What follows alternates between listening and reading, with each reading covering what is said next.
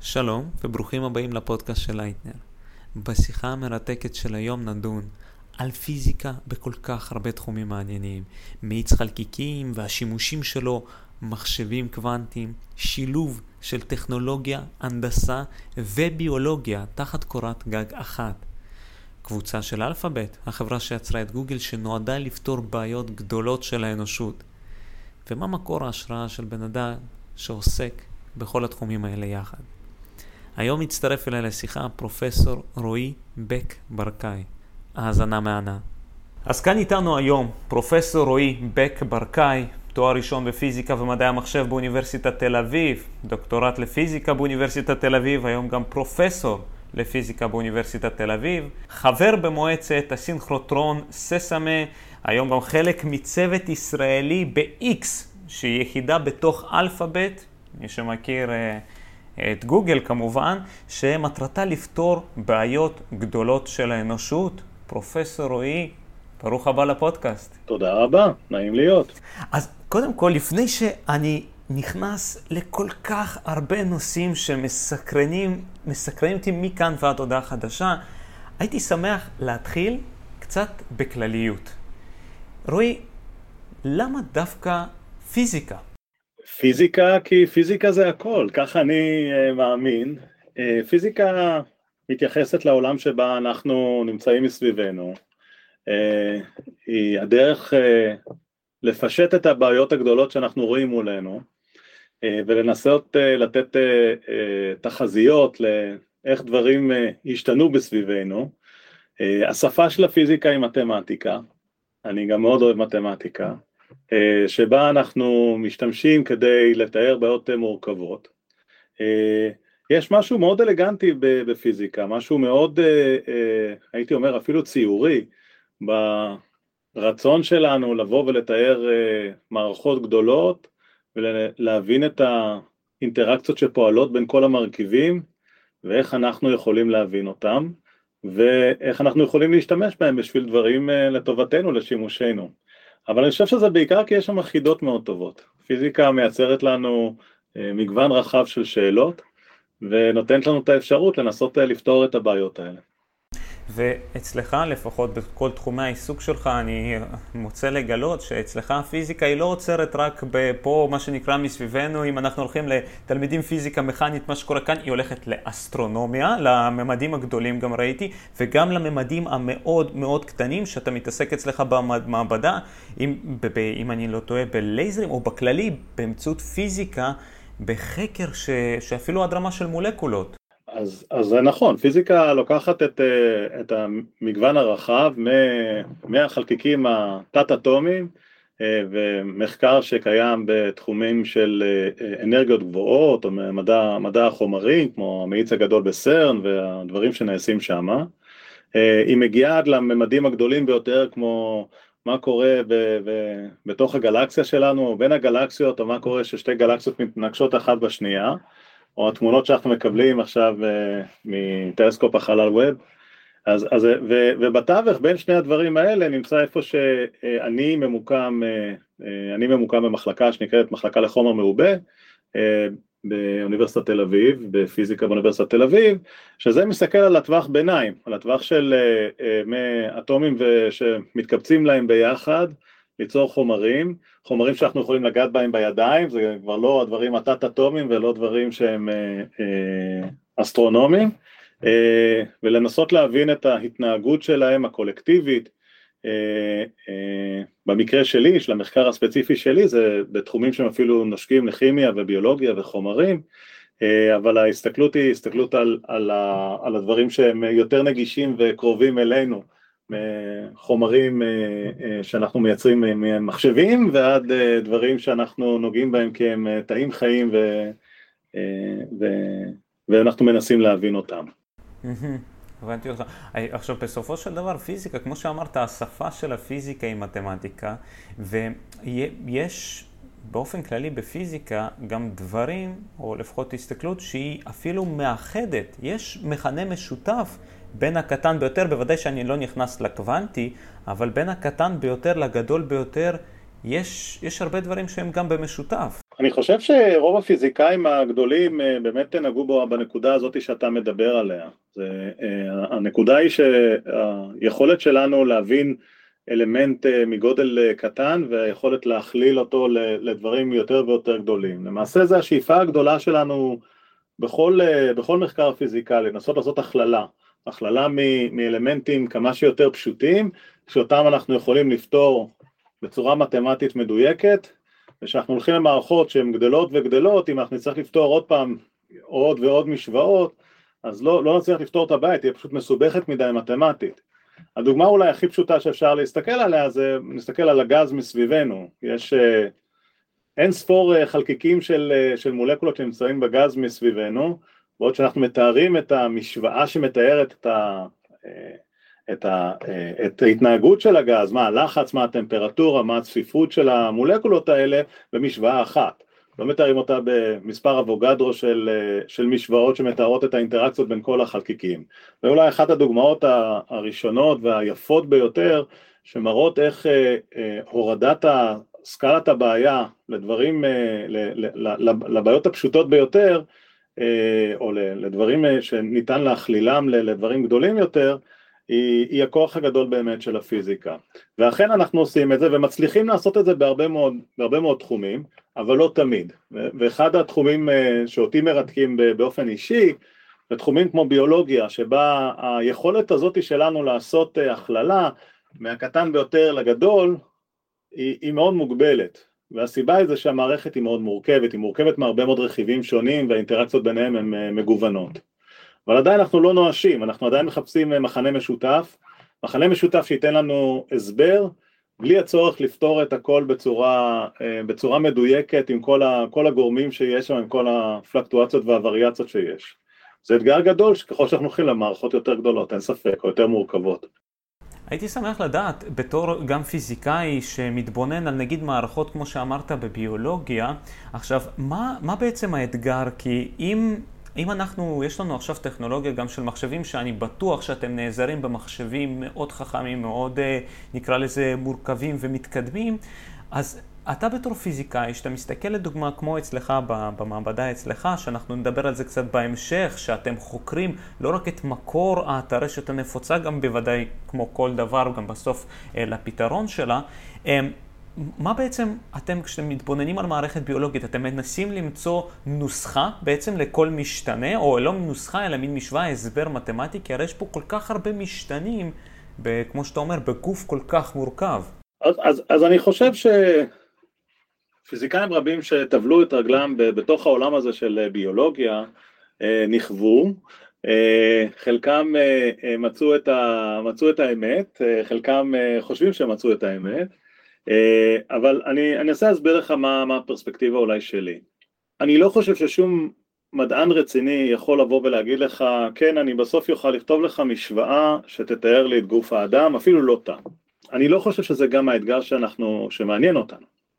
מה אנחנו כן יכולים לעשות? אנחנו יכולים ללמוד על גורמים משותפים בין אלמנטים שונים בתוך התאים או אלמנטים שונים בתוך, uh, בתוך הגוף אה, בסקלות שונות של, אה, של מורכבות, אה, יכול להיות ברמה של, של חלבון, יכול להיות ברמה של תא, יכול להיות ברמה של איבר, בצורה כזאת שזה יכול לעשות לנו, לעזור לנו לפתור בעיות או להבין תהליכים שהולכים לכיוונים לא טובים או שנרצה לכוון אותם לכיוונים אחרים. ושם כן, בסופו של דבר לדברים האלה אנחנו כן רוצים למצוא משוואות, או אנחנו רוצים, המשוואות היא רק דרך לתאר את הסיפור.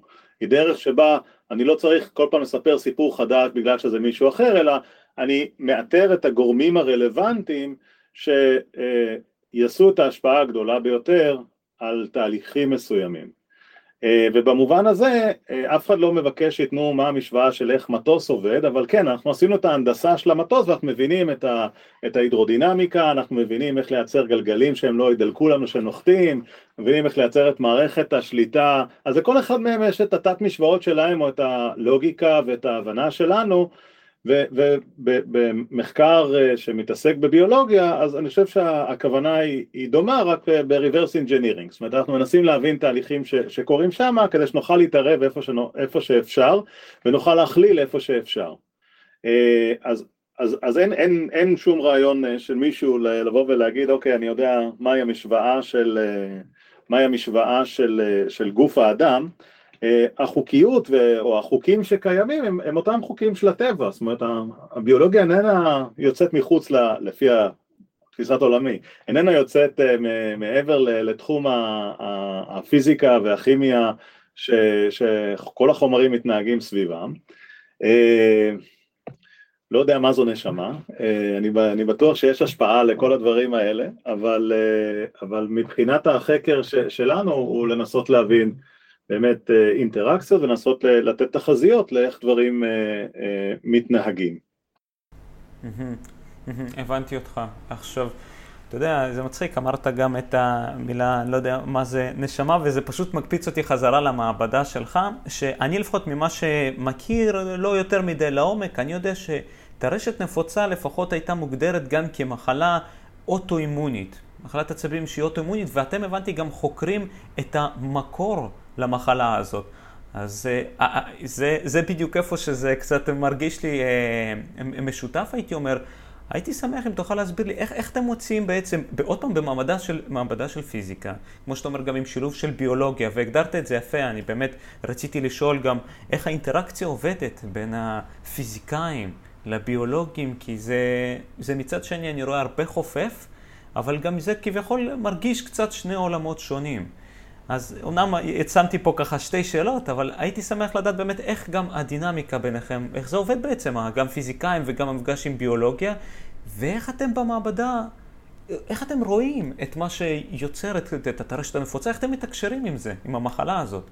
אז, אז אני דבר ראשון רוצה, רוצה ל, להבהיר משהו בצורה מאוד, אה, זה, אנחנו לא, לא מחפשים למצוא תרופה לטרשת, הלוואי והייתי יכול, אבל אין, אין, את ה, אין לי את היכולות האלה של לבוא ולפתח תרופה. אה, המחקר שנעשה אצלי במעבדה, והוא, אה, אם זה על, על דברים שקשורים לטרשת נפוצה, ואם זה דברים שקשורים להולכת תרופות, ואם זה קשור ל, ל, למנגנונים שקשורים ל, למחלות ניווניות אחרות, כמו אלצהיימר או פרקינסון, אה, או חקר בנושא סרטן, השאלות שמאתגרות אותנו ונותנות לנו את המוטיבציה לנסות לעשות את החקר הפיזיקלי שלנו בו, הם באמת אותם מחלות או, או, או אתגרים אה, ביולוגיים שקיימים. הם נותנים לנו את המוטיבציה והרבה מאוד אה, אה, במחקר אה, טמון בכמה מוטיבציה יש לך באמת לפתור בעיות. נכון. אה, אז, אז, אז הם, הם נותנים לנו הרבה מאוד השראה. השיטות שבה אנחנו מנסים לפתור את זה זה לא ניסויים בבעלי חיים ולא ניסויים בבני אדם, אלא לקחת את התובנות ואת המדידות שנעשו בעבר, לנסות להוציא מהם איזה שהם אה, אה, היפותזות שאותם אנחנו יכולים לבדוק אה, בצורה ניסויית ואחר כך גם בצורה תיאורטית, לנסות ולהבין תופעות שקרו. אני אתן דוגמה, ושאלת שאלה, אני אענה שנייה על השאלה השנייה שלך ואני אחזור לשאלה הראשונה, איך המתח הזה בין ביולוגיה לפיזיקה. אז, אז המתח הזה היה מאוד מאוד קיים ב, לפני 20, 30, 40 שנה, שבאמת היו עולמות נפרדים וכל אחד חקר, אה, חקר את ה... בעולם שלו. אני חושב שהעשורים האחרונים אנחנו רואים אה, התקרבות, קונברג'נס אה, כזה בין שתי עולמות. פיזיקה מצד אחד יודעת לטפל היום במערכות הרבה יותר מורכבות, מערכות מחוץ לשיווי משקל, מערכות שבהן השונות היא גדולה. אנחנו יודעים לעשות חישובים גם הרבה יותר מסובכים באמצעות המחשבים שיש לנו, כמו שאמרת. וסימולציות שאנחנו יכולים לעשות, ומצד שני הביולוגיה הגיעה לשיטות מדידה שהן הרבה הרבה יותר כמותיות ומדויקות. זה כבר לא מסתכלים אה, מסביב למיקרוסקופ ומציירים, משרבטים אה, בצד אה, מה, מה יש לנו, מה ראינו, התא הזה התחלק, או, או המולקולה הזאת שם ראינו שהיא קרובה למולקולה אחרת. הדברים הפכו להיות הרבה יותר כמותיים, הפכו להיות הרבה יותר מדויקים, שיטות, אה, שימוש בשיטות מאוד פיזיקליות כדי, אה, נכנסו לתוך המעבדות הביולוגיות, בכל מעבדה ביולוגית היום אתה רואה המון המון שימוש בשיטות אה, כמותיות ולא רק איכותיות, והדבר הזה יצר את הצורך של אחד בשני. מצד אחד הביולוגים רוצים את השיטות ואת היכולת להסיק מסקנות ולכן הם נעזרים בפיזיקאים ושואלים אותם שאלות ומשתפים איתם פעולה ויש לי שיתוף פעולה נהדר עם הרבה מאוד חוקרים, גם ממדעי החיים, גם מכימיה, אה, גם מרפואה ומהצד השני הפיזיקאים יכולים להציע מהצד, מהצד שלהם אה, יכולת להסתכל על מערכות כל כך מורכבות כמו מערכות אה, ביולוגיות. אז יש איזשהו קונברג'נס ולכן אני חושב שהשנים האחרונות הן באמת מראות לנו את, ה, את ההתכנסות הזאת בין שני עולמות התוכן האלה וזו התכנסות שהיא כמובן מבורכת ומביאה להרבה מאוד תגליות ומהרבה מאוד אה, פתרונות שלא היו ניתנים בעבר.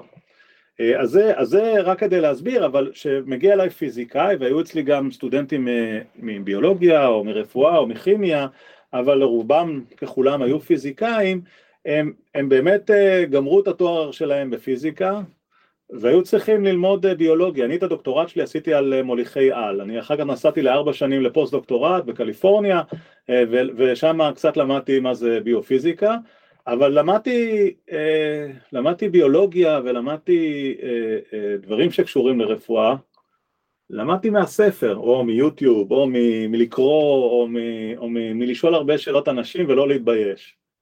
אה, אז, אז זאת הדרך שבה אנחנו עושים, אנחנו, אנחנו באים בצורה כמה שיותר צנועה, בלי לדעת הרבה מאוד, ו, ופשוט לומדים את זה.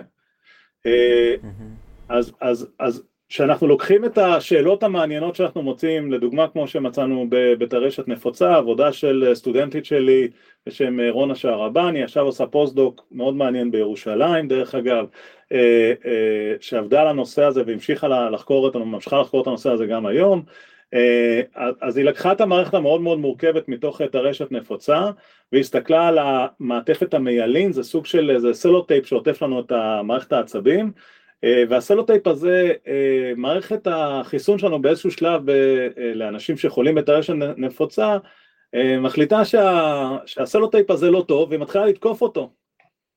והשאלה הייתה למה? למה מערכת החיסון פתאום לא אוהבת את, ה, את, ה, את, ה, את המערכת שלנו? למה היא לא אוהבת את, את סרט הבידוד שמונע קצרים חשמליים נקרא לזה בין, בין הנוירונים שלנו בגוף, במוח? ו, דבר נוסף שהיה ידוע בספרות, זה היה ידוע שיש שינויים בהרכב של המולקולות שמרכיבות את הסלוטייפ הזה. אה, שינויים הם היו קטנים, לא גדולים.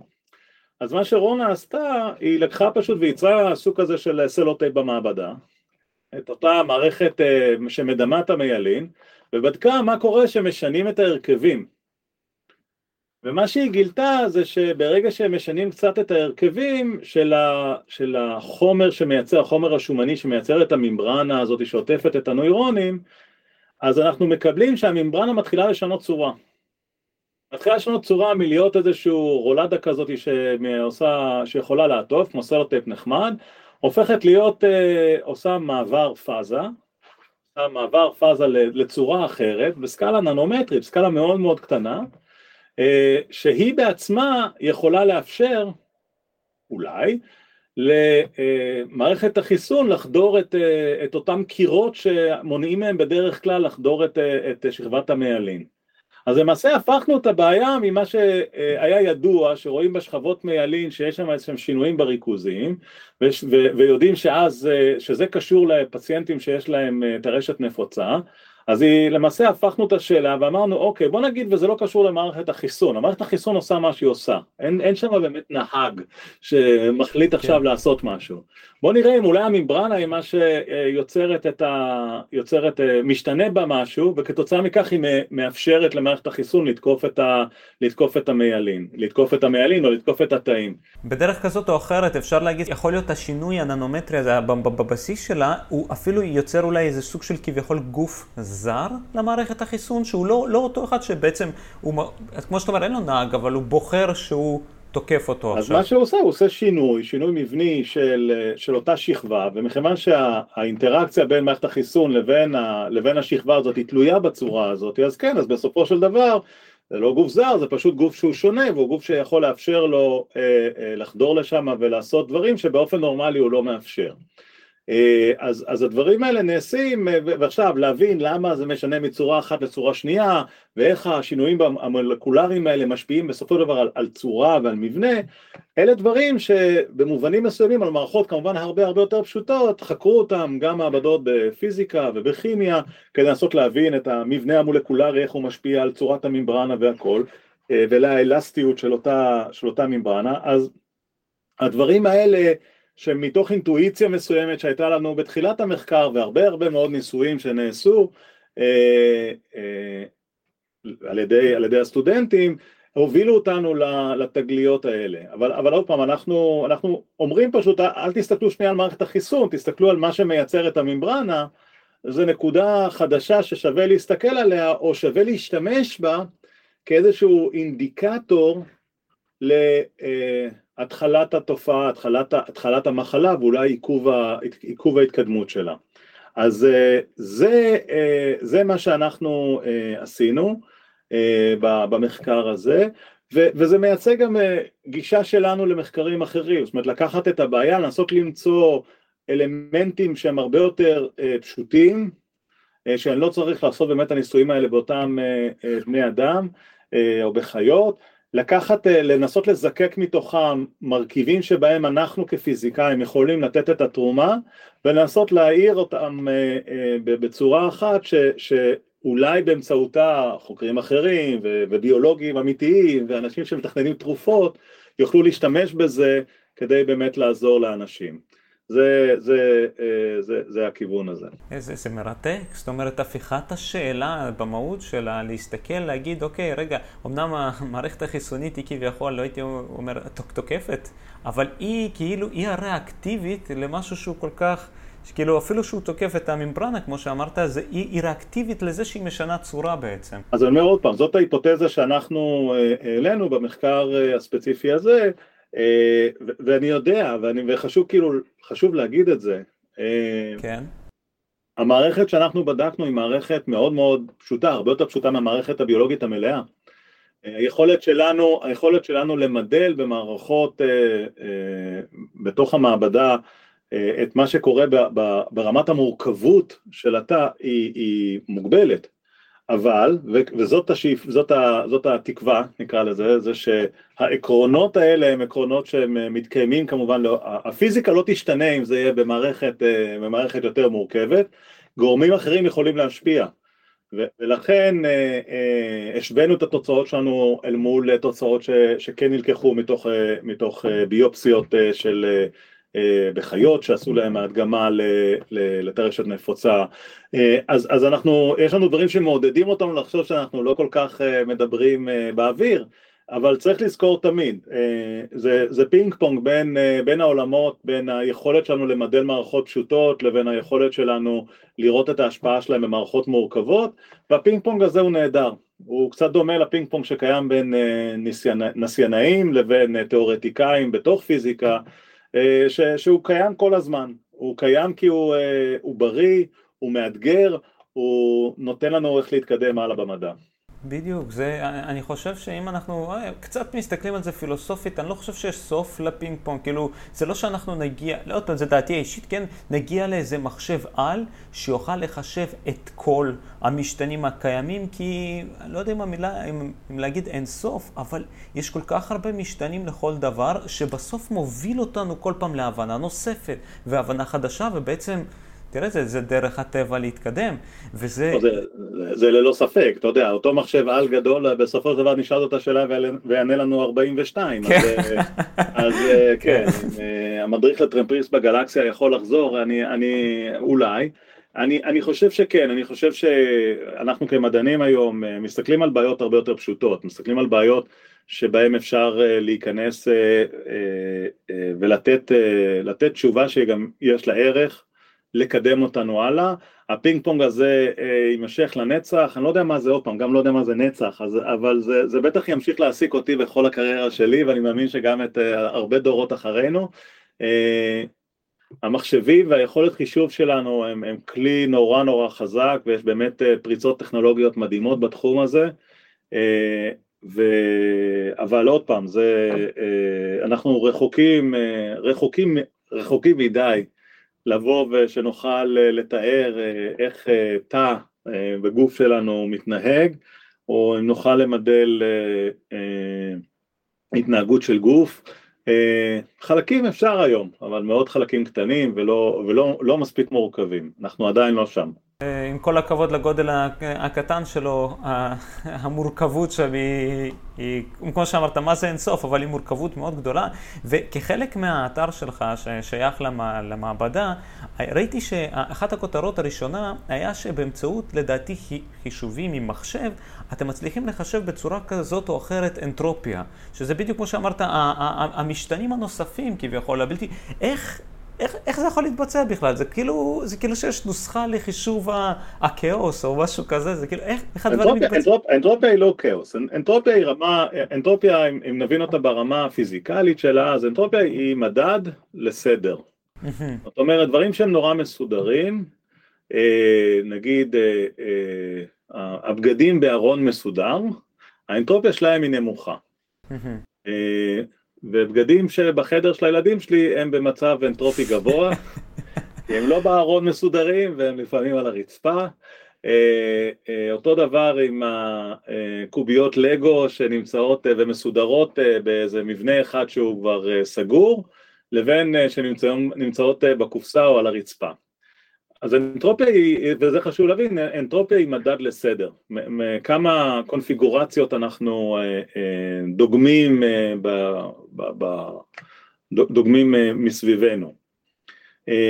האמת היא זה מחקר, ש, זה כמה, שני מחקרים ש, שהובילו אותם סטודנטים שלי,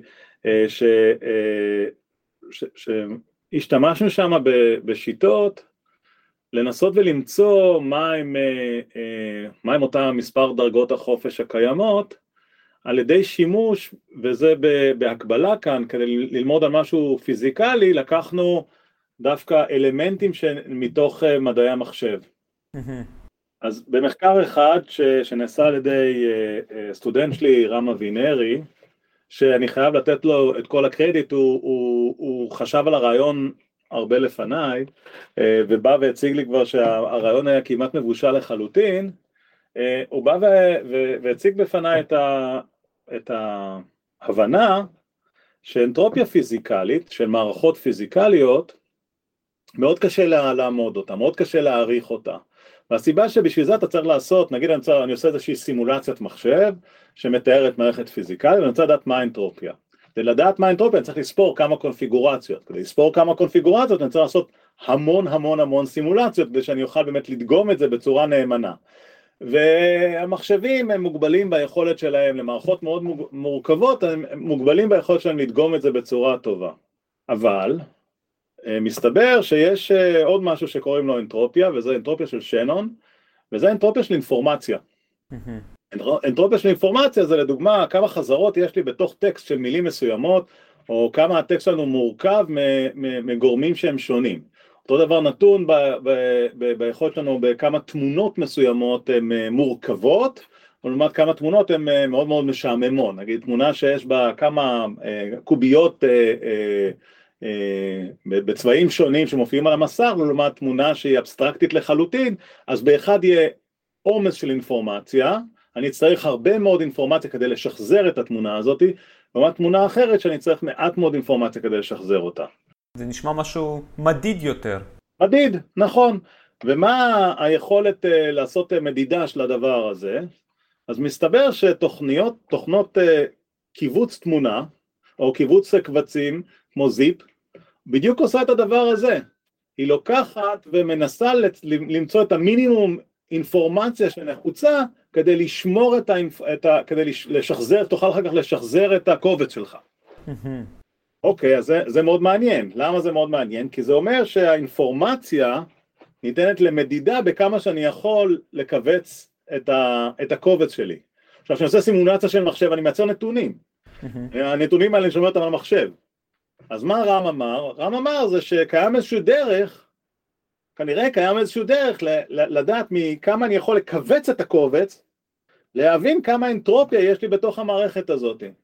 כן. ו- ומצאנו את השיטה לעשות את ההמרה הזאת. סטודנט אחר שלי אחרי העבודה הזאת לקח עוד עקרונות מתוך uh, מתמטיקה ומדעי המחשב וזה של אה, מה שנקרא אה, mutual information, אינפורמציה משותפת, שניתן אה, ממנה, וזו עבודה שעשיתי גם עם עוד חבר סגל אצלנו במחלקה בשם יוחאי בר סיני, ש, שלקחנו את הרעיון של, של אפשר לשחזר את האנטרופיה בתוך מערכת פיזיקלית, עוד פעם, מתוך נתונים שאוספים אותם מתוך סימולציה פיזיקלית, מתוך המדד הזה של, של mutual information, של אינפורמציה משותפת. והיופי הוא שאת האינפורמציה המשותפת ניתן להעריך אותה באמצעות שיטות של Machine Learning, של לימוד מכונה. שלימוד מכונה מאוד מהר מתקרב להבין את, ה, את הקורלציות החבויות בין שתי קבוצות, כמה הן דומות אחת לשנייה. כן. אז, אז אלה, אלה שתי שיטות לדוגמה שבהן השתמשנו בכלים ממדעי המחשב כדי לקבל הערכה מאוד טובה לכמות הסדר שיש לנו. הדבר הזה הוא מאוד חשוב כי אנחנו יכולים לקחת מערכות אה, מורכבות, אה, לקבל את אותו ידע לגבי כמה הן מסודרות או כמה הן לא מסודרות, דבר שהוא מאוד חשוב בהבנה הפיזיקלית שלהן או בהבנה של ההתנהגות שלהן. מרתק לגמרי, זה, אז זה, זה מדהים גם כמה, אה, יש כמה תחומים שונים שככל שמתקדמים, כמו שאתה מדבר על ה-Machine Learning, או אה, אפשר לומר לזה גם AI, נכון? זה, זה בסוף, באותה דרך, שבעצם זה בא יחד ככלי לעזור גם לפיזיקלים היום, במקום להשתמש יותר מדי ב... בחישובים כאלה ואחרים, אתה, אתה, אתה נעזר במחשב, עכשיו אני מתאר לעצמי שגם ה-Machine Learning יכול להביא לך בסופו של דבר תוצאות שאתה, שגם לא חשבת עליהן, או, או אתה לא יכול להתקרב אליהן כי היא מודדת סך הכל את הכל בצורה כל, כל כך מהירה. אני חושב שזה פחות מהצורה המהירה, אלא זה היכולת של, של ב-Machine Learning זה למצוא קורלציות שהן מאוד חבויות. אומרת, קורלציות שבאמת לוקחים הרבה מאוד נתונים והיכולת למצוא את זה. אחת הדוגמאות או אחת הטכנולוגיות של שימוש ב-Machine Learning שלפי דעתי היא פורצת דרך בצורה יוצאת דופן, נעשתה בחברת DeepMind, גם היא של Alphabet, אה, לפריצת דרך הזאת קוראים AlphaFold, AlphaFold לקחה בעיה בביולוגיה, בעיה שהעסיקה את האנושות 50 שנה, אחת מהבעיות הכי גדולות שהיה בביולוגיה מבנית, זה אם אני לוקח אה, חלבון, אני יודע מה הרצף של החלבון, אה, אז יש הרבה מאוד חלבונים שברגע שהם מיוצרים בתוך התא הם מתקפלים ככה קוראים לזה מתקפלים או יוצרים אה, צורה תלת-ממדית אחידה או בודדת, לא, לא אחידה אלא צורה מסוימת אה, אה, אה, בתוך התא. והצורה הזאת היא, בעלת חשיבות מאוד מאוד אה, אה, גדולה כי היא אה, משמשת אה, סוג של מפתח שיתאים רק למנעול מסוים והאינטראקציה בין שני חלבונים היא מה שתוביל לפעילות ביולוגית אה, אה, בתוך התא. אז, למעשה קיים רצף של בין הרצף חומצות האמינו בתוך ה, על גבי החלבון לצורה מאוד מאוד ספציפית ומהצורה מאוד מאוד ספציפית לפעילות הביולוגית. אז כמובן שהיכולת שלנו לדעת מהי הצורה של חלבון מסוים אה, יכולה ללמד אותנו הרבה מאוד מה, מה תהיה הפעילות וגם יכולה לעזור לנו למצוא דרכים לטפל או למנוע פעילות. לדוגמה אם אני יודע מה הצורה אז אני יודע איפה אני יכול לתקוף את הצורה הזאת עם איזושהי תרופה קטנה או מולקולה קטנה כדי לשנות את הפעילות במקרה של מחלה. אז יש המון המון חשיבות בלדעת מה, מה, מה, מה תהיה הצורה. חוקרים רבים, כולל פיזיקאים, כולל אה, אנשים מכל, מכל תחומי הדעת, ניסו לפתור את הבעיה הזאת בחצי מאה האחרונה. והשאלה היא מאוד פשוטה, יש רצף של חומצות אמינו, מה המבנה?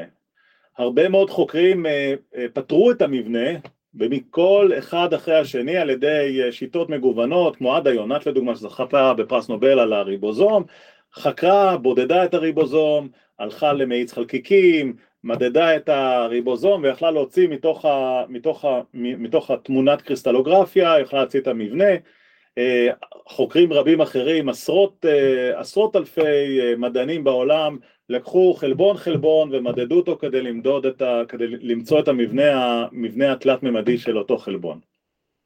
אבל זה עדיין היה רחוק אל מול 30 אלף החלבונים ש, שקיימים לנו לכל אחד מאיתנו בגוף וכל השינויים וכל הפרמוטציות שיכולים להיות לאנשים שונים או בתהליכים שונים שקורים זה כמובן זה בעיה שאי אפשר ניסויית נורא קשה לפתור אותה, בטח ובטח קשה לפתור מה קורה כשאתה נמצא ליד איזושהי תרופה.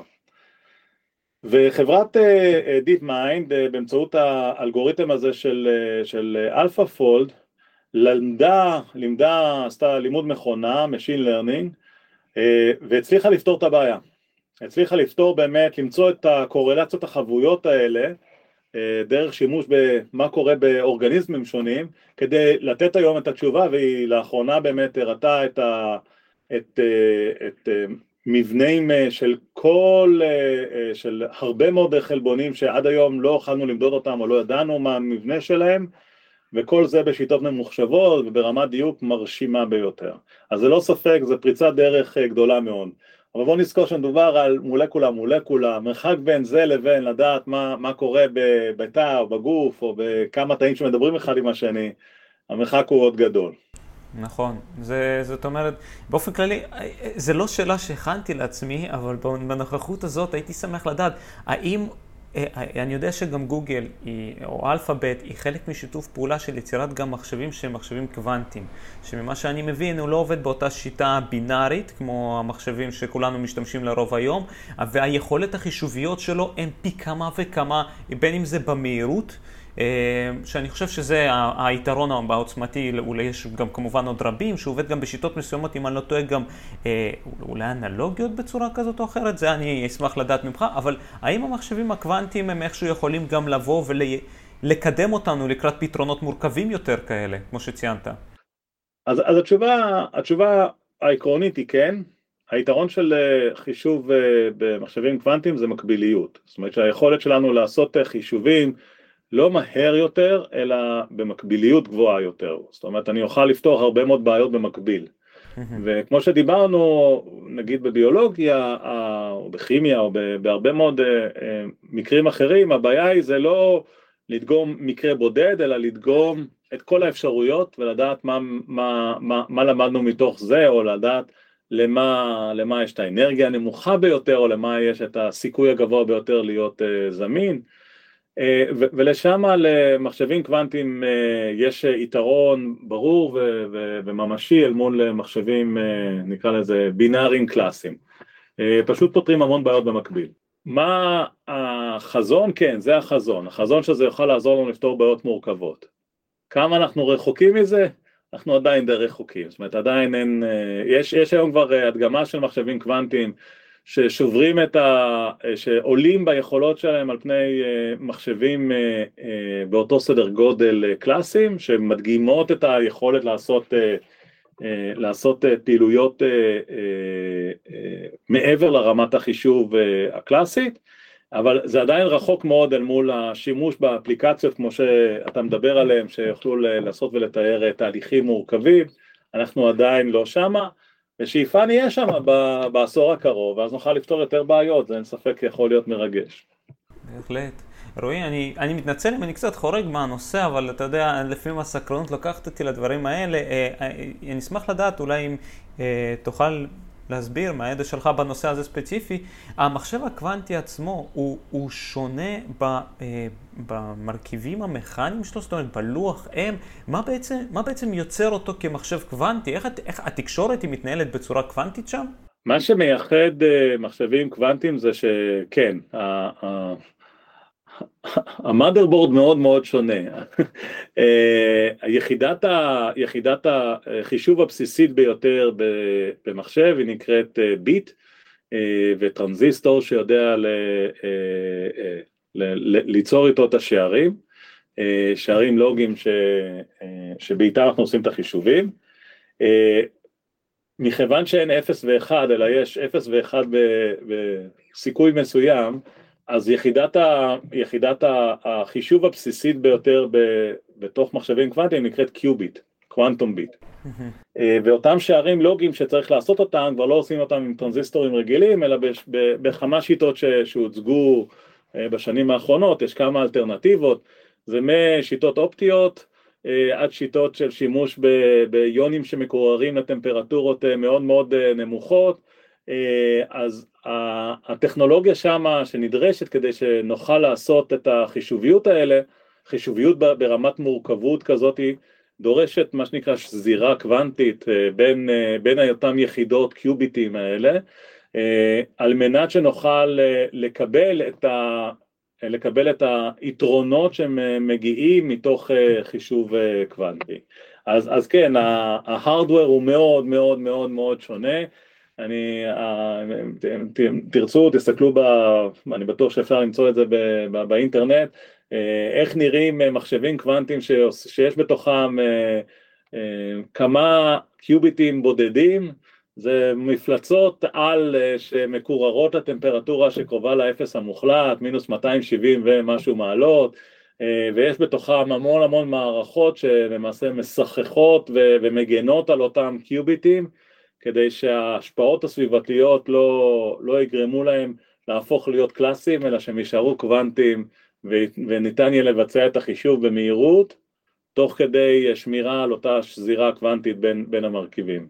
נושא מורכב, אה, ללא ספק אה, נושא מורכב אבל מרתק ו- ויש בו הרבה מאוד אה, מחקר כולל בארץ. אז קודם כל תודה, תודה רבה על תשובתך הזאת שהיא הצליחה לפשט בצורה כזאת או אחרת לדמות לפחות את הכיוון באמת למי שמסקרן אני בטוח שיכול עוד לחקור עוד הרבה.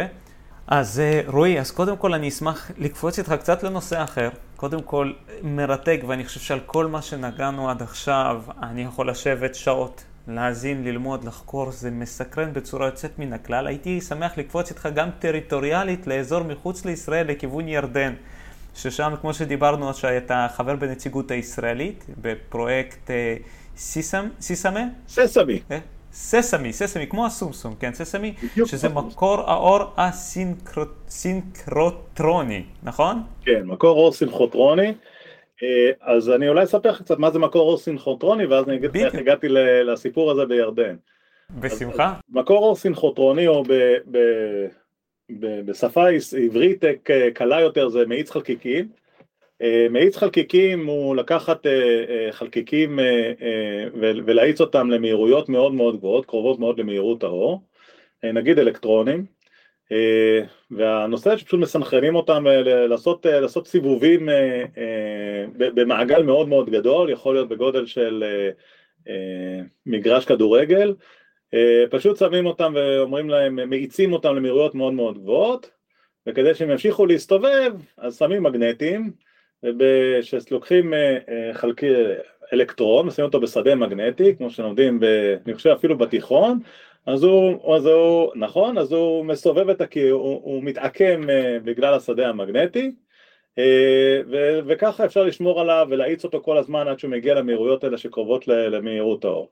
למה הדבר הזה חשוב? הדבר הזה, למה הדבר הזה שימושי? נתחיל מזה. Uh, אז הטכנולוגיה הזאת הומצאה במקור כדי ללמוד על התנגשויות בין חלקיקים אלמנטריים, לדוגמה המאיץ בסרן שחוקר חלקיקים אלמנטריים משתמש בטכנולוגיה כזאתי הוא לא מאיץ אלקטרונים, מריץ אדרונים, אה, אבל הוא מפגיש אותם אחד בשני ורואה את ההתפוצצות של אה, מה שקורה של החלקיקים האלה מתנגשים אחד בשני, מה הרכיבים שמרכיבים את, ה, את אותם, את אותם אה, פרוטונים וכדומה. אבל הטכנולוגיה הזאת יש בה משהו שאפשר להשתמש בו לעוד דבר. כמו שאמרנו, כל פעם שאנחנו מסובבים את השמים שדה מגנטי, אז האלקטרון זז הצידה, אבל מכיוון שהוא מתעקם לו עם המסלול, הוא גם פולט קרינה. אה, קוראים לה, לה, והקרינה הזאת זה אור, נכון, אור בכל מיני אורכי גל, הוא יכול להיות מאורכי גל אה, של, אה, של X-ray ועד ל ultraviolet, אז בכל מקום שיש כזה מגנט, יש קרינה מאוד מאוד חזקה שיוצאת. את הקרינה הזאת בסינכרוטרונים, אוספים אותה ליד, המ, ליד המגנטים כל פעם שיש מגנט, אוספים את, ה, את הקרינה המאוד מאוד חזקה, מסננים לאורכי גל מסוימים שהם מעניינים אותם ובונים תחנת עבודה. קוראים לתחנות העבודה האלה בין ליינס. אה, תחנות העבודה האלה פשוט משתמשות באותה קרינה שמגיעה בעוצמה אם האלקטרונים נעים במהירות שקרובה למהירות האור והשדה המגנטיים הם חזקים והזרם של האלקטרונים הוא מאוד מאוד גדול אז הקרינה היא מאוד מאוד מאוד חזקה ואת הקרינה הזאת אז משתמשים בהם לכל מיני ניסויים. לדוגמה, דיברנו קודם על עדה יונת ועל ה, על המדידות של הריבוזום, שהיא מדדה, עשה מדידת uh, קריסטלוגרפיה על ריבוזומים, היא השתמשה במאיץ חלקיקים uh, באותה קרינה, בתחום אורכי הגל של X-ray, כדי לפענח את המבנה של הריבוזום. אז יש תחנות עבודה לתחום של, של מדידות ב X-ray, יש אזורים של ultraviolet, וזה לכל מיני סוגי ניסויים, אז ניסויים שונים יכולים להיות ברפואה, בכימיה, בפיזיקה, בארכיאולוגיה, בכל מיני סוגי שיטות ו, ו, ונושאי מחקר שונים, מתחנות העבודה האלה אפשר, אפשר להשתמש באותה קרינה. אז מה זה בעצם סינכרוטרון? סינכרוטרון זה מנורה מאוד מאוד חזקה, אבל ממש ממש חזקה. זאת אומרת, אם אנחנו מסתכלים על ההבדלים בין אה, הניסוי הכי טוב שנוכל לעשות במעבדה שלנו, לי במעבדה יש מערכת X-ray מאוד מאוד אה, גדולה וחזקה, בסינכרוטרון מה שאני מודד במעבדה במשך אה, יומיים, בסינכרוטרון אני מודד את זה בכמה מילי שניות. אה, ובסינכרוטרון זה אפילו מגיע אה, עם קרן יותר, אה, יותר טובה מבחינת, מבחינת היכולת שלי לעשות הפרדות אחר כך וכדומה. אז, אז, אז זה מה זה סינכרוטרון, סינכרוטרון זה, זה מתקן מדעי גדול שמשרת הרבה מאוד חוקרים ועובדים שם מסביב לשעון 365 יום כדי לעשות המון המון ניסויים וזה קרקע פורייה למחקר, אה, אה, אה, לאקדמיה וגם לתעשייה כדי ללמוד על מגוון עוד פעם רחב מאוד של נושאים. סינקרוטונים כאלה יש בעולם, יש בהרבה מאוד מדינות בעולם, באירופה יש כ-20 מעבדות כאלה שנותנות את השירותים האלה, בכל, בכל מתקן יש בין 20 ל-40 תחנות עבודה שונות לתחומי עניין שונים או לשיטות ניסוי שונות והמתקנים האלה בגלל שהם כל כך כל כך טובים ומשרתים אותנו כל כך הרבה זה הם תמיד overbooked, הם תמיד אי אפשר להשיג שם זמן כדי אה, לבוא למדוד. וכחלק מהסכמי השלום אה, עם ירדן אה, נעשה מאמץ גדול מאוד. אני צריך כאן לציין אולי את השם של הישראלי שתמך בה והרים את הפרויקט הזה פרופסור אליעזר רבינוביץ' מהאוניברסיטה העברית. אה, היום הוא גם דרך אגב נשיא מועצת אה, סרן, אה, שבשיתוף פעולה עם, עם קולגות מכל האזור הרימו פרויקט בתמיכת הממשלות, שזה הדבר שלפי דעתי הכי מעורר השתאות, בתמיכת הממשלות של, החבר, של, של מדינות האזור להקים מתקן כזה באזור. כי אין אף מתקן כזה של סינכרוטרון באזור שלנו, במזרח התיכון, הסינכרוטונים הקרובים ביותר הם אה, או באירופה או באסיה הרחוקה או בארצות הברית ולשם אנחנו טסים עם הדוגמאות שלנו כדי לעשות את המדידות. אז זה היה רעיון שיהיה מתקן שבו כל אה, מדינות האזור יוכלו להגיע באוטו ולעשות מדידות. אה, אז גם זמינות תהיה גבוהה וגם הנגישות תהיה גבוהה. והחברות בתוך הארגון שהמדינות שלהם תמכו כלכלית ושלחו נציגים כדי לתכנן ולעזור זה באמת ירדן ומצרים ברשות הפלסטינית וקפריסין וטורקיה, אבל גם פקיסטן וגם איראן, וכולנו יושבים באותו חדר אה, ומדברים על מדע, ומדינות האזור כולן תורמות, גם הרשות הפלסטינית, חשוב להזכיר, כולם שולחים גם כסף וגם אנשים וגם מדענים, וגם כולם יושבים סביב השולחן וכולם מכבדים אחד את השני במטרה אחת, במטרה לקדם את המדע וליצור קשרים מדעיים בין אה, מדעני האזור לטובת האנושות. אני רואה בזאת אה, שליחות אה, יוצאת דופן ובאמת הדבר הזה הובל על ידי משרד המדע וביקשו ממני, אני שנים רבות נמצא בתפקידים שונים ב SESAME, לעזור כמה שאני יכול, עוד פעם, הניסיון שלי מגיע מתוך הסינקרוטרון, אה, זה מה שהמעבדה שלי משתמשת בקרינת סינקרוטרון למחקר, אה, אז מה שאני יכול לעזור אה, לטובת הפרויקט הזה אני עושה, ועד לא מזמן אני, אני, אני חבר כבר כמה שנים במועצה כנציג ישראל, יחד עם פרופסור רבינוביץ'.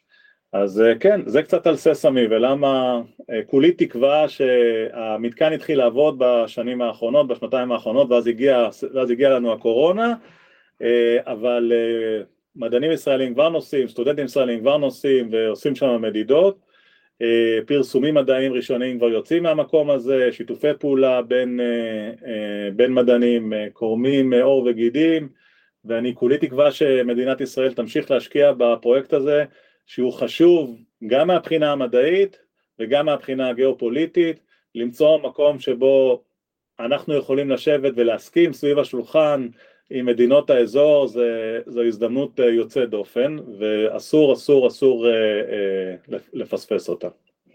אני חושב שלהגדיר את זה שזה מרגש לשמוע את זה, זה אולי בגלל האוצר מילים הדל שלי, אבל זה, זה ללא ספק מדהים לשמוע את השיתוף פעולה היוצא דופן הזה, שלצערי הוא יוצא דופן שהוא צריך להיות הרמוני בצורה כזאת, אבל הוא תראה איזה... איזה, איזה יפה זה. עכשיו, אנחנו כמובן, לצערי אין לנו את כל הזמן שבעולם, אז אני אנסה אה, לשאול את השאלות שלפחות המעניינות יותר, לדעתי. הייתי שמח לרגע להיכנס איתך דווקא לפיזיקה שמאחורי הסינכרוטרון. עולה בי השאלה, אה, רועי, למה באמצעות הרי מגנט, הוא, הוא, בוא נגיד, לא המגנטים שקיימים בטבע, בוודאי המגנטים בסינכרוטרון הם לא טבעיים, מה שקורה, אלא, אבל מה עוצר מאת האלקטרון להגיע למהירות האור? למה המהירויות הן כמעט מהירות האור? הרי הוא נע בשדה מגנטי, והוא הרי... שזה, בואו אני אעצור את השאלה פה, מה עוצר אותו בעצם? אז, אז המגנטים מכופפים אותם, דרך אגב, מתי שהם מכופפים הם פולטים אנרגיה, אז הם קצת מועטים מזה, אנחנו מאיצים אותם עם שדה חשמלי, את האלקטרון אה, אה, בדרך כלל, אה, זה מה שנותן לו את הקיק, זה מה שנותן לו את המהירות, דווקא בצורה קווית. אבל מה שמונע מאיתנו להגיע למהירויות האור זה תורת היחסות, איינשטיין לימד אותנו בצורה מאוד מאוד יפה, איך אנחנו, ככל שאנחנו מתקרבים למהירות האור, אנחנו צריכים להשקיע אנרגיות שהולכות mm. וגדלות, ולכן היכולת שלנו להגיע למהירות האור תדרוש מאיתנו פשוט אה, אנרגיה אינסופית. אה, האור נע במהירות האור, שזה נחמד, אז אה, למעשה שהקרינה שלנו שאנחנו פולטים אותה היא זאתי שכבר נעה לנו במהירות האור, אם היא נמדדת כמובן בוואקום. רציתי, אז, אז באמת הקרינה שיוצאת מתוך, כמו שאתה אומר, כתוצאה מהכיפוף גם של האלקטרון, אז הרי אני מתאר לעצמי שהרי המהירות עצמה היא אנרגיה, אולי לקרוא לה אנרגיה שכתוצאה מהמגנות, ואז פולטת את, את הקרינה. עכשיו, הקרינה זה לא משהו ש... איך אני אגיד את זה? האלקטרון מאבד מתוכו? זאת אומרת, איך... מאיפה הוא מביא את התכונה הזאת? זה מה, מהמהירות שלו בעצם? כן, אנחנו ברגע שאנחנו, אה, אנחנו ברגע שאנחנו נותנים לו, אה, משנים את התנועה שלו, לדבר הזה זו אה, כמובן אה, אה, סוג של אקסלרציה, נכון? כי אנחנו משנים את הכיוון אז נותנים לו כן. אקסלרציה ולכן הוא מאבד חלק מתוך האנרגיה שלו כדי לפלוט והאנרגיה הזאת מאיפה ש... לאיפה היא הולכת? היא הולכת בתור קרינה אז האנרגיה, האנרגיה נשמרת, אנחנו לא, לא, לא, לא מוסיפים אנרגיה ולא מוציאים אנרגיה, אנחנו כמה, כמה אנרגיה שאנחנו נכניס לתוך המערכת, נכון. אז אה, או, שהן, אה, או שהיא תקבל אותה או שהיא תבזבז אותה באמצעות אה, עיבודים כאלה ואחרים, אבל אנחנו לא, לא יוצרים יש מאין. בוודאי, כן, זה כאילו זה המרה, פשוט המרה של אנרגיה לאור, לקרינה כזאת או אחרת. אור זה גם אפשר לומר, נכון? כי זה בדרך, זה תדר של אור יוצא מזה גם. נכון. אז הייתי, אז מפה כמובן, אני אשמח לשאול אותך כמה שנוכל כמובן לסכם את זה במילים, על דווקא על ה-X-Team של אלפאבית. מה אתם חוקרים שם שבעצם אתם באים לפתור בעיות גדולות של האנושות? אז לפני שאני עונה על זה, תן לי שנייה אחת, כי זה, אני הייתי צריך uh, שייתנו לי מה אני יכול להגיד ומה אני לא יכול להגיד. אוקיי, okay, בטח, בוודאי. אוקיי, okay, אז uh, X זה השם של החברה, זו חברה של אלפאבית, אה, אה, זו חברה שאנחנו אה, קוראים לה מונשוט פקטורי, היא, היא מפעל למונשוט, מה, מה התרגום של מונשוט בעברית אני לא יודע, אבל הרעיון הוא זה טכנולוגיות פורצות דרך של, או, או חלומות מאוד מאוד גדולים ההמצאות, ההנדסה וה, והעיצוב של כל הדברים שאנחנו מכינים בתוך, ה, בתוך המפעל הזה, אה, יש להם מטרה אחת אה, וזה לפתור בעיות גדולות של האנושות. אה, אני, אני בטוח שאתה יכול לחשוב על מהם הבעיות הגדולות באמת שמפריעות היום לאנושות, אם זה מבעיות של איכות הסביבה ועד בעיות של רעב עולמי וטרנספורטיישן, אבל אנחנו לוקחים באמת בעיות שהן מאוד מאוד גדולות שמשפיעות על מיליוני ומיליארדי אנשים בעולם. ואנחנו שואלים את עצמנו את השאלה המאוד מאוד פשוטה איך אנחנו יכולים להשתמש בטכנולוגיה פורצת דרך באמצעות פתרון שהוא פתרון רדיקלי, פתרון שהוא יוצא מתוך הקופסה כדי לפתור את הבעיות הגדולות שמשפיעות על העולם. אז אנחנו עוד פעם מתחילים מבעיה גדולה שיכולה לפתור בעיה, בעיה עולמית ואנחנו שואלים איך אנחנו יכולים לעשות שינוי שהוא לא יהיה שינוי של עשרה אחוז אלא איך אנחנו יכולים לעשות שינוי שהוא יהיה פי עשר ואם אנחנו מוצאים שאיזושהי דרך כזאת פתרון שאולי לא זמין היום, אבל פתרון שיהיה, אם נעבוד עליו, יהיה זמין בעוד עשר שנים או בעוד שבע שנים, זה הכיוון שאליו אנחנו הולכים. אז זה, זאת המחשבה איך להשתמש בטכנולוגיה חצי עתידנית כדי לנסות לפתור בעיות גדולות בטווח רחוק, לא בטווח קצר. זה, זה, זה ב, ב, בשני מילים מה, מה, מה, זה, מה זה X, כמובן שגם עליו אפשר למצוא חלק מהדברים ברשת. מה אנחנו עושים שם ב, ביום יום אנחנו לא יכולים לדבר עליו, זה, mm-hmm. זה מערכת שהיא כדי לשמור על האינטגריטי שלנו ושאנשים ימשיכו לזרוק רעיונות משוגעים, אז היא אנחנו שומרים על הרבה מאוד פרויקטים בצורה, בצורה, בתוך החברה, אבל חלק מהדברים בסופו של דבר מבשילים לידי חברות עצמאיות של, של אלפאבית, חברות חיצוניות, ויש מרכבים אוטונומיים, רכב אוטונומי של גוגל יצא מ-X, בלונים שהיו בסטטוספירה, דברים שקשורים לאופטימיזציה של מערכת החשמל, או, או, או חקלאות מתקדמת, יש הרבה מאוד דברים ש, שיצאו או, או כבר מפורסמים מתוך, מתוך X, וזה פחות או יותר מה שאני יכול לספר על, ה, על המקום הזה. אני מבין, ורק שאלה אחת, זה משלב ממה שאני מבין אנשים מכל תחומי המדע. לגמרי, זאת אומרת אחד, מה, אחד מהדברים שמאוד אה, אה, שמים עליהם דגש בתוך, בתוך X זה אינטרדיסציפלינריות והיכולת לקחת אנשים שבטבע שלהם אוהבים, אוהבים, אוהבים לתפוס מהרבה מאוד עולמות שונים ולנסות לחבר אותם לידי, לידי פנסיית פתרונות לבעיות מהותיות. אז כן זה מקום שבו יש חוקרים שמגיעים מהרבה מאוד דיסציפלינות שונות ומהרבה מאוד ניסיון חיים מאוד מאוד עשיר ומגוון כדי למצוא באמת פתרונות רדיקליים כאלה לבעיות רציניות. מרתק, זה, אני חושב שזה נותן השראה בכללי, ל... הנה כמו, כמו לומר, הנה במה של התעסקות בעתיד בצורה משמעותית לאנושות כולה. עכשיו, כמובן אני, אני אגיד משהו, תראה, באופן פרדוקסלי, רועי, אתה נותן לי השראה ליצור איזושהי מכונה לעצור את הזמן כדי שנוכל לנהל את השיחה הזאת עוד הרבה, כי אני יודע שהיא קצת מוגבלת בזמן, אז הייתי שמח לקפוץ איתך לשאלה ככה לקראת הסוף. רועי, באופן כללי, במסלול החיים שלך, זו שאלה שאני שואל את כל המתארחים אצלנו. אנחנו גם חברה, לייטנר, המהות שלנו היא להביא ולתת חינוך, הוראה בצורה כזאת או אחרת, להעשיר בידע, והייתי שמח לשאול גם מהחיים האישיים שלך. עכשיו אני אלך על זה באופן כללי ולאו דווקא ספציפית בית ספר, אקדמיה, אבל מי היו המורים אצלך בחיים, שאתה יכול להגיד שהשפיעו וניווטו את מסלול החיים שלך לאיפה, ש... לאיפה שאנחנו עומדים היום? אני חושב שהיו לי הרבה מורים ש... שנתנו לי נתנו לי uh, uh, כיוונים uh, ונתנו לי את האמביציה להמשיך ולעשות את מה שאני עושה היום, אם זה מרצים שהיו לי באקדמיה שאתגרו אותי, אם זה המנחה של הדוקטורט ש, שנתן לי את החופש לעשות את הדברים הרבה יותר בצורה עצמאית ונתן לי לטעות לבד וגם להצליח, אם זה המורים בתיכון ש, שנתנו לי את ה... שראו את הזיק בעיניים שהם מתרגשים מזה שהם מדברים.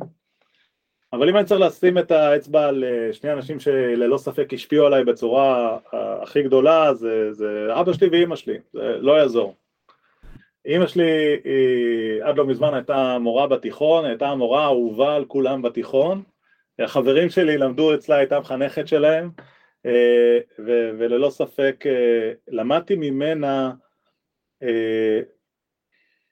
למדתי ממנה מה זה אה, אהבה ל, ל, ל, לצמא לידע. למדתי ממנה כמה, כמה קל לקחת כל נושא שבעולם, אה, לא יודע אם זה קל, אבל כמה, כמה מיוחד זה יכול להיות לקחת כל נושא שבעולם ולהפוך אותו, איך להפוך אותו להיות מעניין ומרתק לכל אחד. ואני חושב שזו זו, תכונה שהיא יוצאת דופן, שאתה אה, מוצא ומתאהב מחדש בידע. אה, ולאימא שלי היא ללא ספק הייתה המורה הטובה ביותר בנושא הזה, אה, לצמא לידע ול, וליכולת להעביר התלהבות ו, והתלהבות ורצון ללמוד עוד. והשני זה לאבא שלי, זיכרונו לברכה, שלימד אותי מדעים ולימד אותי לתכנת בגיל שש, עוד שהשכנים נכנסו ושאלו למה שמנו טלוויזיה קטנה וירוקה על מכונת כתיבה, כי הם לא ידעו מה זה מחשב באותה תקופה, אה, ולימד אותי אה, את החשיבות של סדר וארגון שאתה פותר בעיות בפיזיקה, אה, וכמה יופי וקסם יש במדעים. אה, אז אני חושב שאלה ללא ספק היו הגורמים ש... שנתנו לי את האינספיריישן הגדול ביותר. היום אני מוצא את האינספיריישן בילדים שלי, זה אין, אין לי ספק, יש לי שלושה ילדים מקסימים, אה, יובל, אלונה וגלי, והם הם, הם ללא ספק היום מה שנותן לי את המוטיבציה. וכשאני מסתכל עליהם ורואה איך הם נהנים אה, גם ללמוד, ואני וגורמים לי לרצות אה, לפתור באמת בעיות גדולות, מה שדיברנו עליהן קודם, כדי שיהיה לכולנו כאן טוב, אז הם, הם ההשראה, הם ההשראה הגדולה באמת שלי. אני מאוד מודה לך על התשובה הזאת. עד כאן לא הייתה תשובה בצורה הזאת. אני, אתה יודע, אנחנו לא מעלים את הוידאו, אבל זה מרג... אותי זה ריגש אפילו עד מאוד לשמוע את זה, כי זה אמיתי בצורה, אה, בכל צורה שהיא. וככה לסיום, כי אני יודע שאנחנו קצת כמובן אה, מוגבלים בזמן, אה, הייתי רוצה אולי ממך, מה אתה יכול להגיד לכל המאזינים הסקרנים שמתעניינים במדע כרגע, ורוצים ואולי מחפשים את דרכם קדימה, איזשהו סוג של פרספקטיבה מהמעמד שלך לדרך או לתהליך שהם עתידים גם לעבור? אני, אני חושב שהמסר שלי הוא... א', אל תפחדו לשאול, אה, ב', אל תפחדו לחפש לבד את התשובה. אה, אני חושב שאין הביישן למד זה לא, זה לא אמרה סתמית, זה, זה, זה, זה אמיתי וזה נכון. זה לא תמיד קל ללמוד, הרבה יותר כיף לשבת ולראות איזה סרט מטופש ביוטיוב או בטיק טוק, ההבדל הגדול ברגע שאתה צובר את הכלים האלה זה מה האפשרויות שלך לעשות איתם. אחר כך הוא, הוא פיצוי יוצא דופן.